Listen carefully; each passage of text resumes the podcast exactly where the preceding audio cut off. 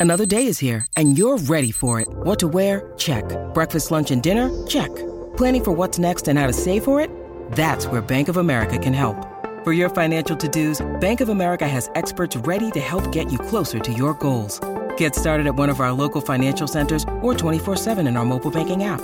Find a location near you at bankofamerica.com slash talk to us. What would you like the power to do? Mobile banking requires downloading the app and is only available for select devices. Message and data rates may apply. Bank of America and a member FDIC. You're listening to Wednesday Wonders on the Mutual Audio Network. Be amazed. The following audio drama is rated R and is recommended restricted for anyone under the age of 17.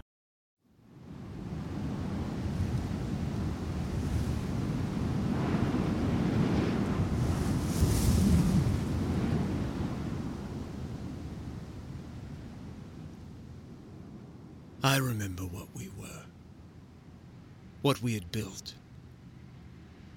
what through our own hubris we discarded. I have tried and tried to forget so many times, but I cannot. This is the price you pay for being the last. You are the one who must keep the record alive, whether you wish to or not. You are the one who must relate the tale again, who must summon the ghosts, even if for one final time, to allow the sunlight to shine down upon these shameful things once again. I feel as if it would break my heart utterly if I were to completely forget you all. And yet, that is a price I would gladly pay, a thousand times over, if you would leave me forever. But since you are so inconsiderate to do so, let me call you forth once again. And let me bring your shameful faces to light.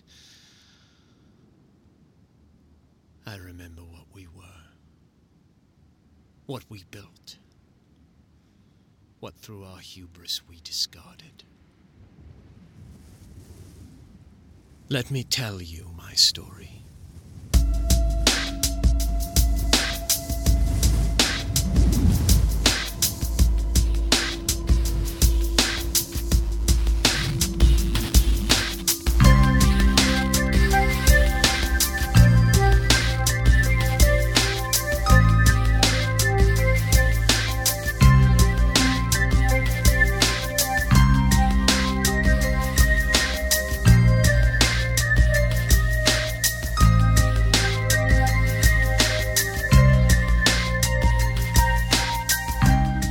Technical Difficulties presents The Account A Tale of the Waking World. The Lightning for Hire, Part 18.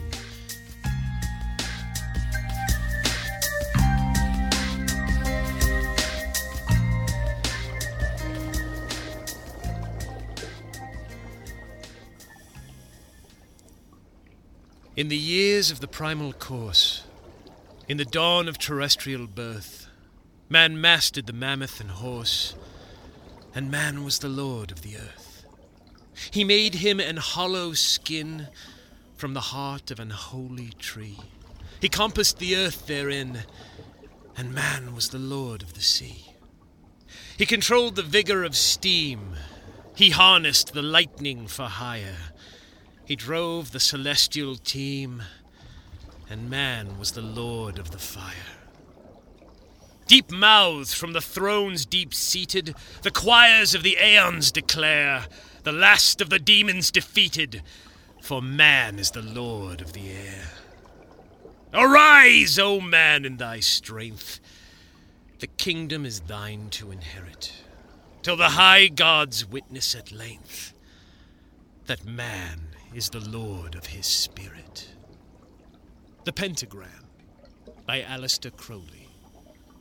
That poem doesn't bear directly to my story, but try to keep it in mind.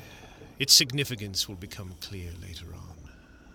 As for me, well, I would like each and every one of you gathered here today to feast your eyes upon me, for you will not see my like again. I stand before you unique, radiant, and alone. I am a sodomite.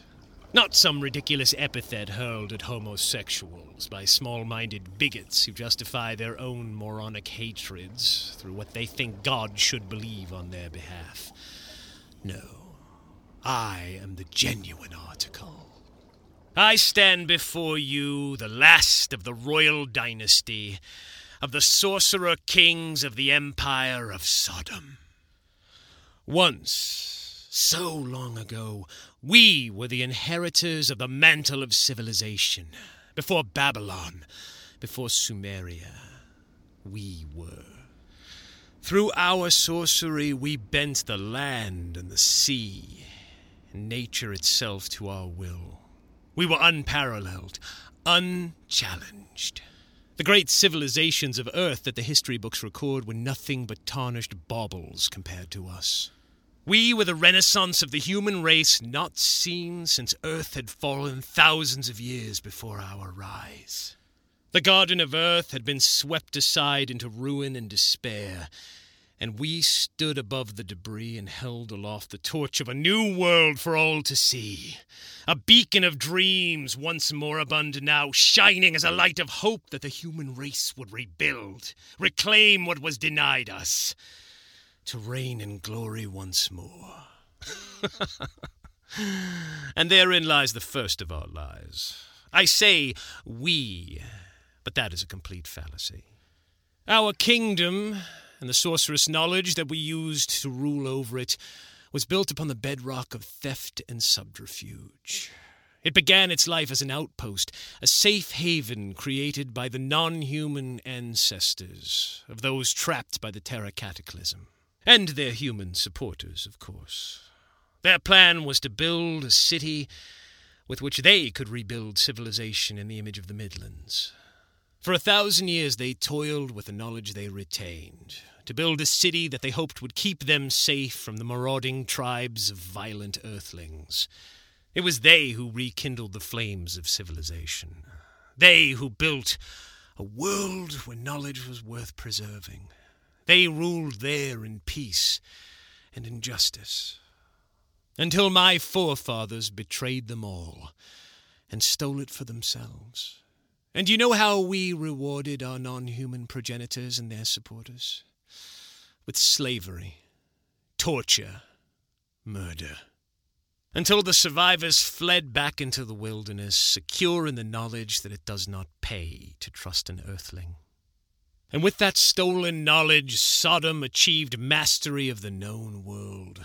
We strode the earth as gods, and not kind gods. Ours was a reign of terror and despair, and every tribe and every nation lived in dread fear that we would turn our terrible gaze upon them.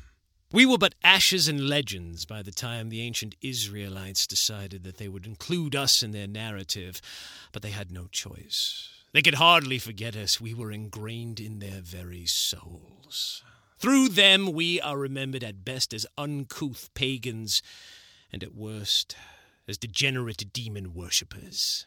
And wherein lies the truth on that line? Oh, at both ends and all points in between, for we were all those things and so much more. Their story spoke of a God of miracles, who parted red seas and rained plague and death upon his enemies. But their God would have fled in a blind panic before our presence. Such was our sorcerous might that we were unparalleled. They say that power corrupts, but we were born in power and corruption. And where to go from there? We were an empire unchallenged, and thus we became an empire of hedonism. Pain and pleasure, joy and despair, life and death, they became our amusements. To an extreme I'm not even sure your minds could comprehend. Greece and Rome, at the apotheosis of their decadence, were frankly like a Mormon ice cream social compared to us. But as you can imagine, directionless, unrestrained pleasure has a tendency to breed tedium, which in turn has a tendency to devour itself. The amusements began to turn within. Subterfuge, arguments, plots, rapes, assassination, murder, incest. You know, the usual courtly shenanigans. All in good fun, you understand. But over time, fun becomes personal. And soon there was a rift in our family, one that could not be healed. Half of my relatives split away and conquered the lands to the east, whereupon they founded their own nation that they called Gomorrah. And thus the greatest empire that earth had seen in thousands of years entered into an era of bloody civil war that would last for generations. This was the world I was born into. A powerful family of divided sorcerers, locked in a battle with no hope of ending until both sides exhausted all of their resources and their empires lay in ruins. Both sides locked in the eternal struggle to destroy one another, both sides looking for a chink in the armor for an advantage that they could use. Both sides failing, this dance would go on forever. That was the projected outlook, anyway, until the night that prophecy failed. Until the night that the angels came. I remember it, just as a small boy them arriving, clad in light, the colors of which I could not describe, in shapes that the eye could not follow. If not for my training in the sorcerous arts since birth, beholding them would have been glorious, joyful madness.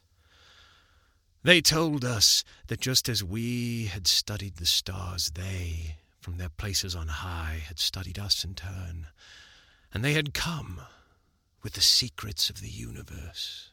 They were to be our mentors, our guides. We would rise above humanity to be their equal and reign supreme among the skies. But their reason for this was not completely altruistic. They also came to us with a warning.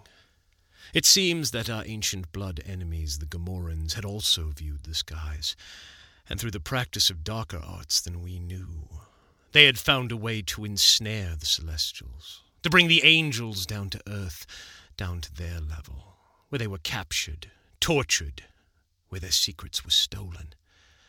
And even now, the black hearted Gomorrans were planning to take that knowledge and turn it against Sodom. They wished to liberate their enslaved brethren. But why did they need us with such power? It is because, as well you know, angels do not move through physical space the way we do. They move through conceptual space, ideas, contracts, legally binding documents. It is only through these arenas that angels can operate at full capacity. And so they came to us with a proposal a blood pact with our family. We would allow them to exist within our very bloodline, within our very cells, our genetic structure, our DNA, and they would work through us. We would learn their secrets and we would gain their power. And then, when Gomorrah unleashed their unholy attacks upon us, we would simply reach out with our angelic strength and take that which was stolen back, leaving Gomorrah helpless, and destroy them utterly. And then we would be unchallenged once again. We would rise to reign supreme upon the earth. We would force the road open again and enter the Midlands, where we would conquer all of the other races, all of the other worlds, and then we would spread out and be supreme among the stars. Who could resist? Power, knowledge, the promise that not only the physical realm, but all the spaces contained within a universe unfolding infinitely in all directions conceptual, physical, magical space. Oh, Sodom could not resist. And so, with great ceremony and fanfare, the pact was made. And all of my family, myself included, became one with the Celestials. I remember it so clearly. It was like being born. suddenly seeing the universe alive and new for the first time ever. Coming from a place that was so jejune, so tiresome, so tepid as the one I was born into, this, this was life. This was reality. And behind the walls and doors and the secret areas of our palace, war was prepared for. The final war, the last, the cleansing of our enemies. But there were not those without suspicion. My father, who in full disclosure was perhaps one of the most evil, cruel, and corrupt men I have ever known, had his misgivings. This all seemed too convenient, too easy. We were being delivered the secrets of the universe, and all we had to do was accept their terms, and we did, because indeed we were power and corruption. He had his own network of spies within Gomorrah, and using them, he captured one of the royal family and persuaded them to provide him with the information that he needed. And thus he discovered the truth. True, the Gomorrans had discovered a way to ensnare the angels, to bring them down to earth, to put them in the service of the Gomorran flag, to tease out their secrets. But the Celestials working for them were willing servants. They were locked in combat with a corrupt group of angels, ones who had fallen, ones who had rebelled, ones who even now were revealing the darkest, most terrible secrets to the royal family of Sodom ones that would allow the Sodomites to graft their bloodline to celestial power, power that they would unleash upon Gomorrah at any moment. And these benighted celestials wanted only to spare Gomorrah this horrid fate. And perhaps, who knows, maybe they would share their secrets with the Gomorran royal family, and they would rise up, glorious, to rule the earth, and perhaps return to the Midlands, when none could stand against their power, and then, who knows, perhaps the stars themselves would be their throne. We were deceived, all of us. I remember one night my father gathered the entire family together and sent us away from Sodom.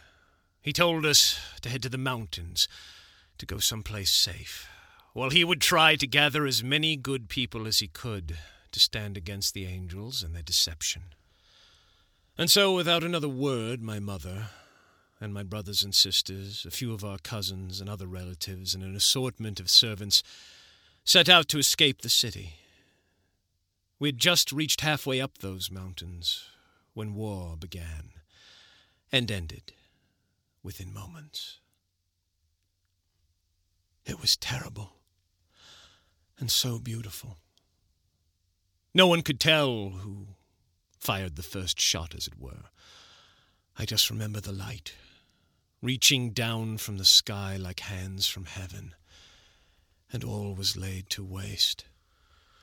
We felt the screams of millions reverberating through our souls, as all that did not live was reduced to ash, and all that lived was broken down into its constituent parts, crystallized, turned into piles of salt, all within the span of a few heartbeats.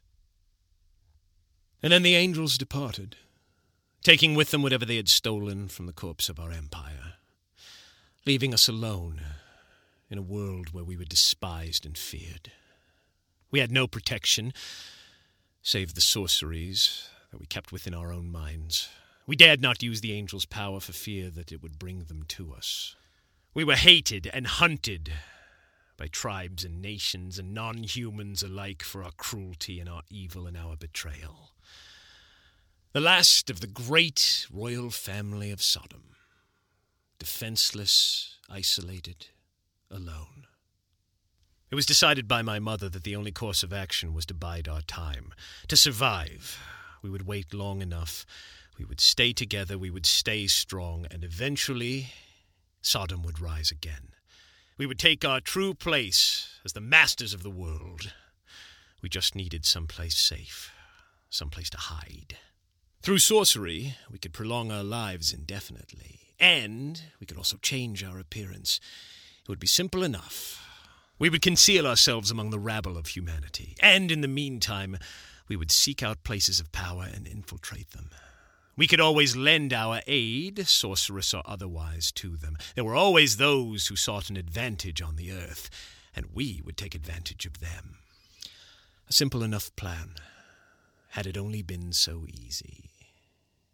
Sodom and Gomorrah were not soon forgotten, and there was always the rumor that that black evil could have survived in one form or another. And so, we were hunted. In spite of our best efforts and our strongest precautions, we were discovered. And one by one, we fell. One by one, I watched the only people in the world that I had ever loved, as much as I was capable of such a thing as love, die at the hands of others, until only I remained. Alone. You have never felt loneliness as I have felt it. For a time, I even entertained the idea of allowing my pursuers to capture me, to end my loneliness and my despair. But I had sworn an oath to the most important person in my life, me, that I would not let the memory of my family die. And so I did the one thing that I could do. I forgot. I changed my appearance to that of a small child. I sealed my memories away, and I wandered into a town where I was adopted by a family who took pity on a small, starving amnesiac boy. And there I lived my life, in a state of near oblivion. The true me sat at the back of my mind in the darker chambers, sleeping, dozing fitfully, relaying just enough information for survival purposes, if the situation got too dangerous or desperate, I could take control and get myself out of it. And there I would continue on, indefinitely if need be. I lived a thousand different lives that way, some of them fraught with adventure and peril, but most mundane by design. And all of them completely doomed. For no matter how tightly you seal away these memories, Time and experience and trauma causes wear and tear on the chambers, and eventually they sluice through, and you remember. You remember it all. I don't know if anyone here has ever had the experience of living your entire life as a blacksmith or a farmer or a simple peasant, delighting at births, celebrating at weddings, crying at funerals, being surrounded by simplicity and the ones you love. And then one day remembering all of the black hearted, evil, perverse sins that you had committed in your life. Remembering all the lives you lived before and how they were ruined. But if you haven't, I can't recommend it. It's not the most enjoyable of experiences. And it's one I've had so many times. But in spite of all that suffering and loss, there was something to be gained, because I learned something I had missed out on in my first incarnation. I had learned what love meant, for I was loved as a child. I loved my parents in their various forms. I had lovers of my own in youths. I had wives, even husbands, depending on what form I took, and children, adopted children, none of my own was far too dangerous to allow the bloodline to continue. Not until I could cause Sodom to rise again. That was the master plan initially. But over those hundreds, thousands of lives, I learned my own truth. I did not want my empire to rise again. It was filled with too much darkness, filled with too much evil. This was simple and straightforward. I knew each of these lives would end in despair, but I could persevere and continue. For as long as whatever my life would be took, I was content with that.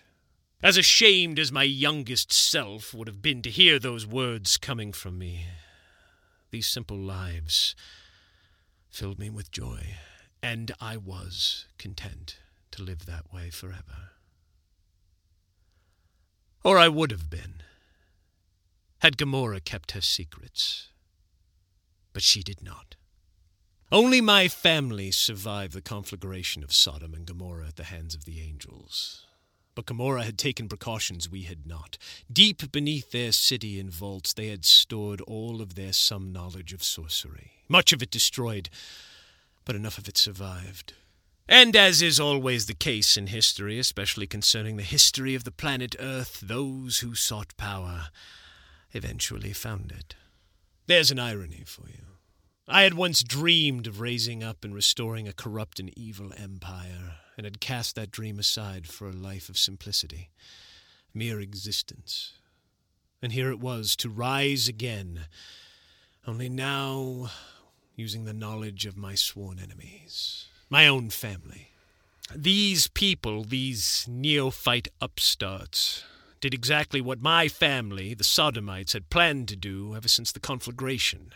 They translated what Gomorran text they could, utilized that power, and then they infiltrated positions of authority throughout history. Behind the scenes, they inspired occult revolutions. For a millennia, they did this, all across Europe, Asia, and eventually the New World. Most of these occult booms produced nothing but charlatans, but every once in a great while a talent would emerge, and that talent would be drafted, brought into this secret society, and used to help further their knowledge base by translating even more of the Gomorran texts. They've had thousands and thousands of members over the centuries, many shifts in power, many revolutions and revolts from within, and many different names. Initially, they were New Gomorrah, then the Enlightened Order of New Gomorrah, and many other tedious variations on that name, eventually settling upon the illumined foundation of the starlit dawn, and then simply the Foundation.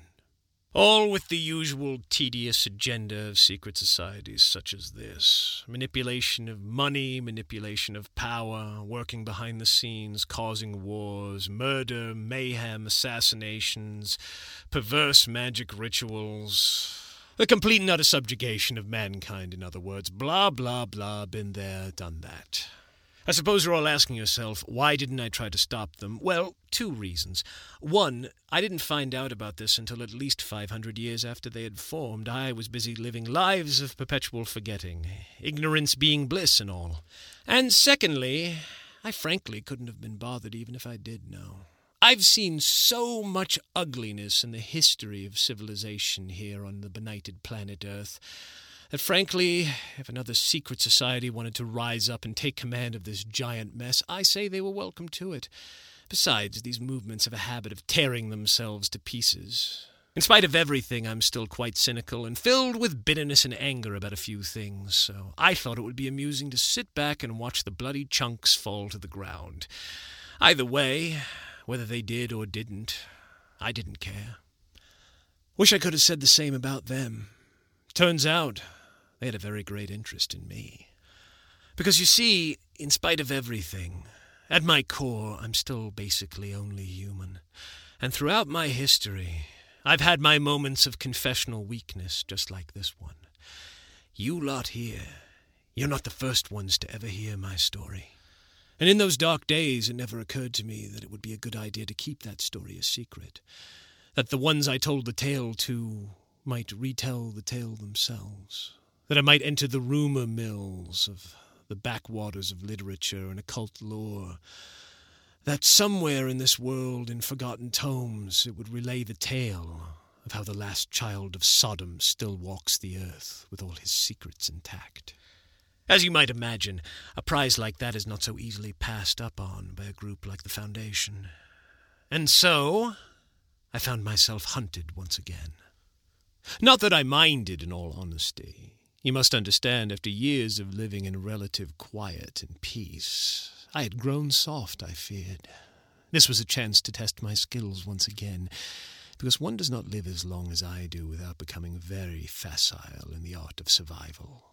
In fact, without tooting my own horn, I would say that in the following years I must have set the Foundation's agenda back a century or two, for they sent their best and their brightest to retrieve me and I left in my wake a trail of most talented corpses.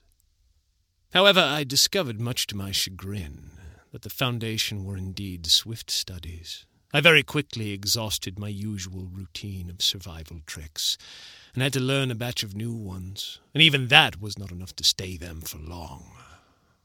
Each year their net grew wider and tighter, and I realized that I was living on borrowed time.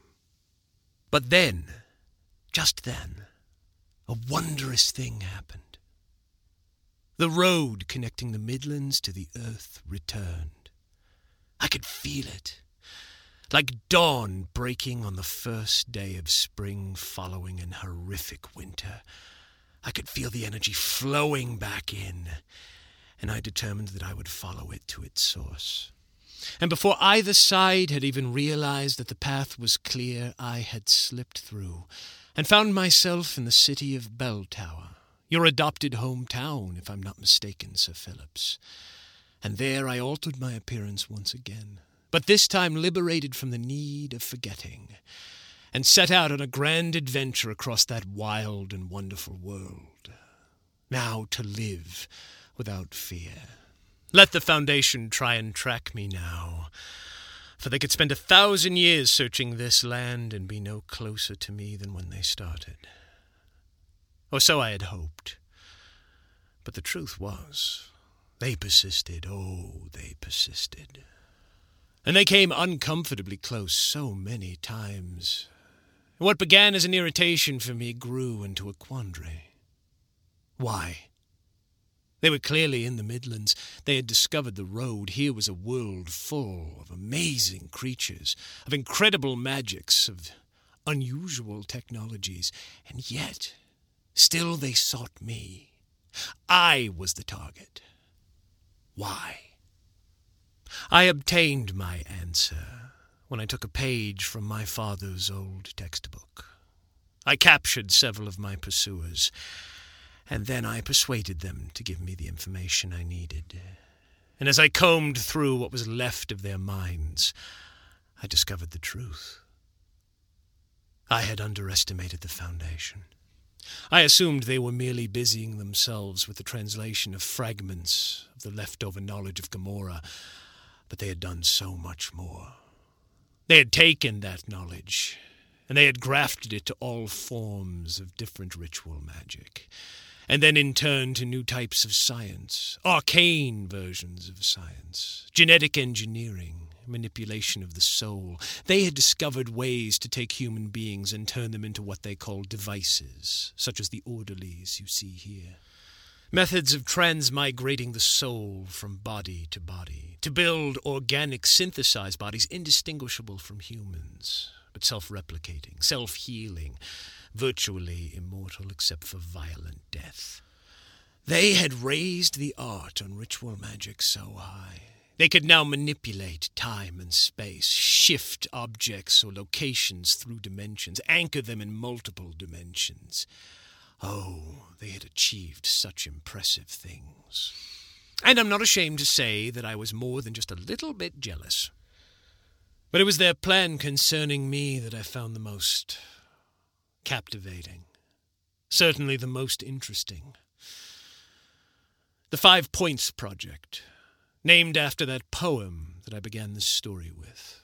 The Pentagram by Aleister Crowley. Fascinating figure, Crowley. I believe his life and his story might figure into all your interactions with the angels, but we'll leave that for some other date, and for someone more qualified to relay that tale to you. Right now, we are only concerned with the pentagram. Five points, five phases to their plan. One. In the years of the primal course, in the dawn of terrestrial birth, man mastered the mammoth and horse, and man was the lord of the earth. The man in this poem, as far as the foundation is concerned, is themselves. Capital M. They are the true humans. All others are simply rabble to be controlled, to be commanded, the mammoth and horse, if you will. Since they discovered Gomorrah's power, they believe themselves to be the ascendant masters of the entire human race, of all the races, if they have their way. And so, there they are, the lords of the earth. Two, he made him an hollow skin from the heart of an holy tree. He compassed the earth therein, and man was the lord of the sea. The sea is the soul and the mind and the unconscious mind and all the things we dream of. The holy tree is the sum total of the magical knowledge they have accumulated over the centuries, and the hollow skin, that would be the grimoires, the books, the repository of this knowledge and its manipulation. They can now control dreams. They can now control space and time. They are the lords of the sea. As far as the Foundation are concerned, they have been the lords of the sea ever since they first merged science and magic in the early part of the 20th century. Everything they have learned since then is, as they say, gravy. But now we enter the current phase. Phase three. He controlled the vigor of steam. He harnessed the lightning for hire. He drove the celestial team, and man was the lord of the fire. This phase is the most complicated by far. There are three distinct concepts here. The celestial team is obvious. Those are the angels. To drive them, they would have to capture them and turn them into servants. Capturing them, they can already do. That they learned from Gomorrah. But even then, they knew that Gomorrah was being manipulated. In this case, the angels would have to be the servants to the Foundation. To make something so powerful and so alien a servant is a difficult thing at best, but they would settle in this case for turning it into a directed weapon. That they have managed to do so far. The vigor of steam is the heart and the minds and the souls of the human race. We are, of course, speaking of earthlings here. Not the true humans, the refugees of the Terra Cataclysm who live in the Midlands. Earthlings with their predilection for xenophobia and lashing out violently at that which they do not understand, the urge to destroy the other, the urge to graft themselves to concepts larger, to worship. For that, they would need an object of that worship. They would need to build a god, or, in this case, a goddess. Something or someone that they, upon meeting, would realize immediately that they would live or die for. That is what it means to control the vigor of steam. But even if successful, you have only an army of worshippers, the faithful. Beyond that, you would need to arm them. And for that, you would need to harness the lightning for hire. That refers to the locked potential of the Earthlings, the humans who were left behind by the Terra Cataclysm. They are limited by nature. They have virtually no psychic abilities, no ability to manipulate magic, no superhuman strength, and even when these things do manage to manifest themselves in rare instances, they're fleeting. If you want to become stronger than you are, you have to work at it constantly and as soon as you stop, it fades away. Not like Midlanders. Ah, but if you take an earthling and place them in the Midlands, let them live as Midlanders, it's only a matter of years five, six, seven before the limit breaks. And then the true strength of the human race blossoms. More powerful, physically, mentally, spiritually, psychically. The concepts of life are now open to them, and a range of possibilities occur, much more so than they could ever occur on Earth, but so much more difficult to control. In the mind of a limit broken human, where there was once fear and loathing and ignorance, there is now imagination and potential, and an unslakable thirst for knowledge and experience and freedom. Useless to the Foundation, of course. No, if they're to harness the lightning for hire, they need to unlock that potential on Earth in the here and now. And it turns out the easiest way to accomplish this for an Earthling is to give him or her an object of worship. Thus their need for a goddess, or a queen of heaven, or a Madonna. And so to accomplish these goals within a single phase, it was Dr. Kasperzak, not her real name, mind you, any more than my real name is Malcolm, who decided to combine them all into a simple series of experiments. In order to create a goddess, they would need a being of immense power, perhaps powerful enough to be used to direct the physical body of an angel. But for that, they would need a being who was also physically compatible with the angel, right down to the genetic structure. For that, they would need a member of the sodomite royal family. They needed me but I proved to be far too elusive for them. So, in the interim, barring my capture, and to move the project forward, they did the next best thing. Way back in time, at the beginning of the Foundation, when they discovered the vaults of Gomorrah, they also discovered the ruins of Sodom. And they combed through those ruins looking for what they could find, and they found it. They gathered up as much as they could of the salt the citizenry of Sodom was reduced to during the conflagration.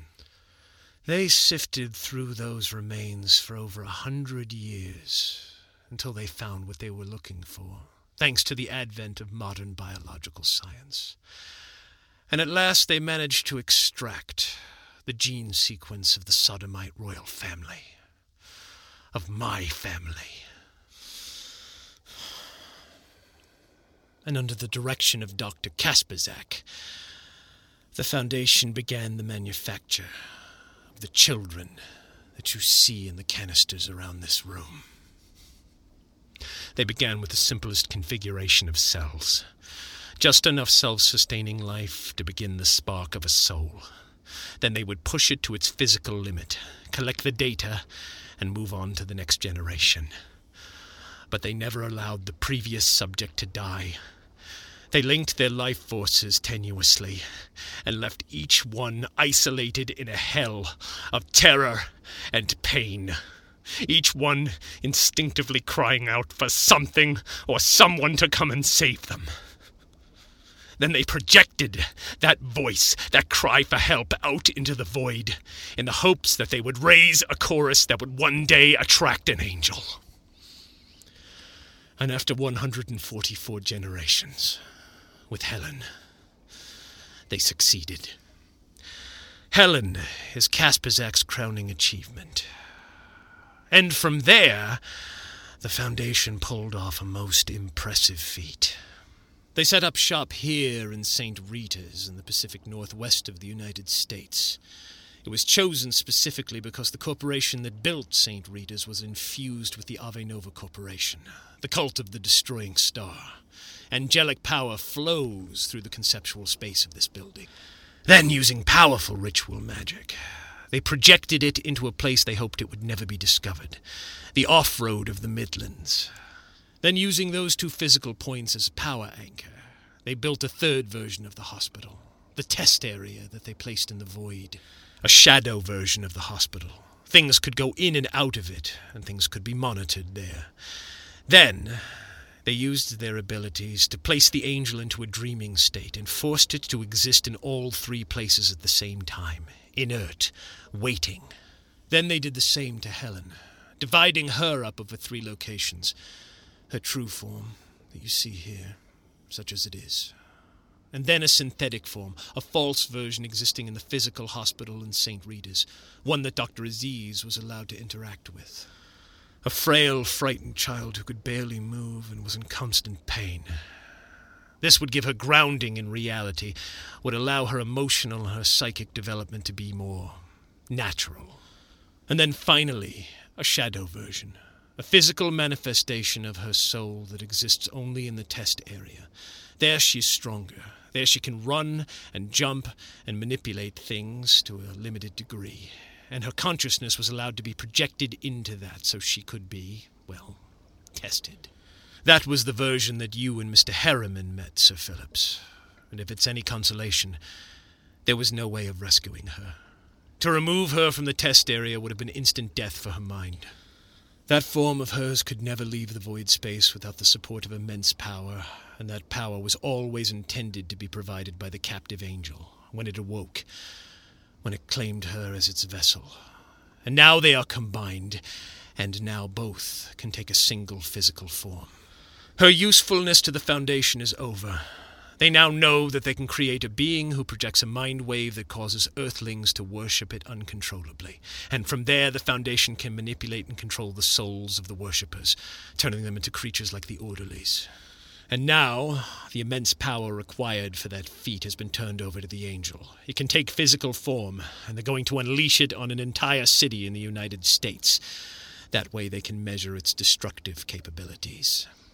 Yes, all of those lives lost will be considered mere data to them. For that is the sort of people you are dealing with when you deal with the Foundation.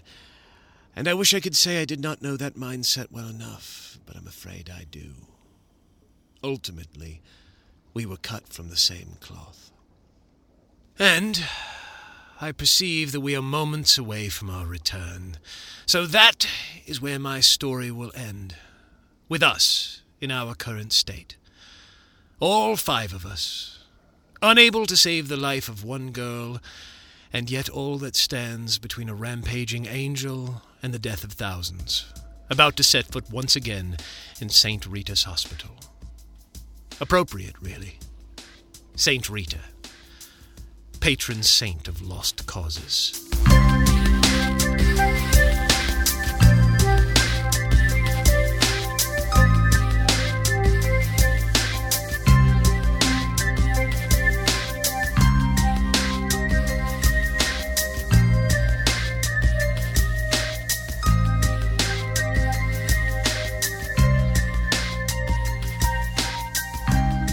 You have been listening to The Account, A Tale of the Waking World, The Lightning for Hire, Part 18. Written and performed by Kyan Chris Conroy as part of the Technical Difficulties podcast series. To contact me, it's techdiff at gmail.com. Follow me on Twitter on twitter.com slash techdiff, and look for Technical Difficulties at Facebook. To be continued next time on The Account, A Tale of the Waking World.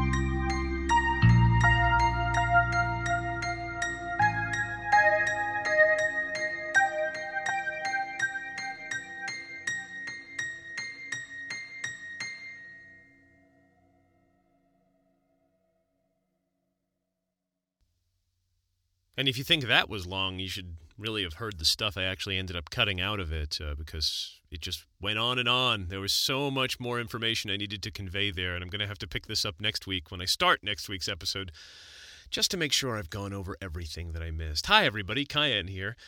And uh, yeah, that was it. That was the, uh, I guess, the novella that suddenly cropped up in the middle of. Um, uh, well, towards the end of this episode of the account. And I uh, really apologize for last week's show. I really was not happy with the performance that I gave.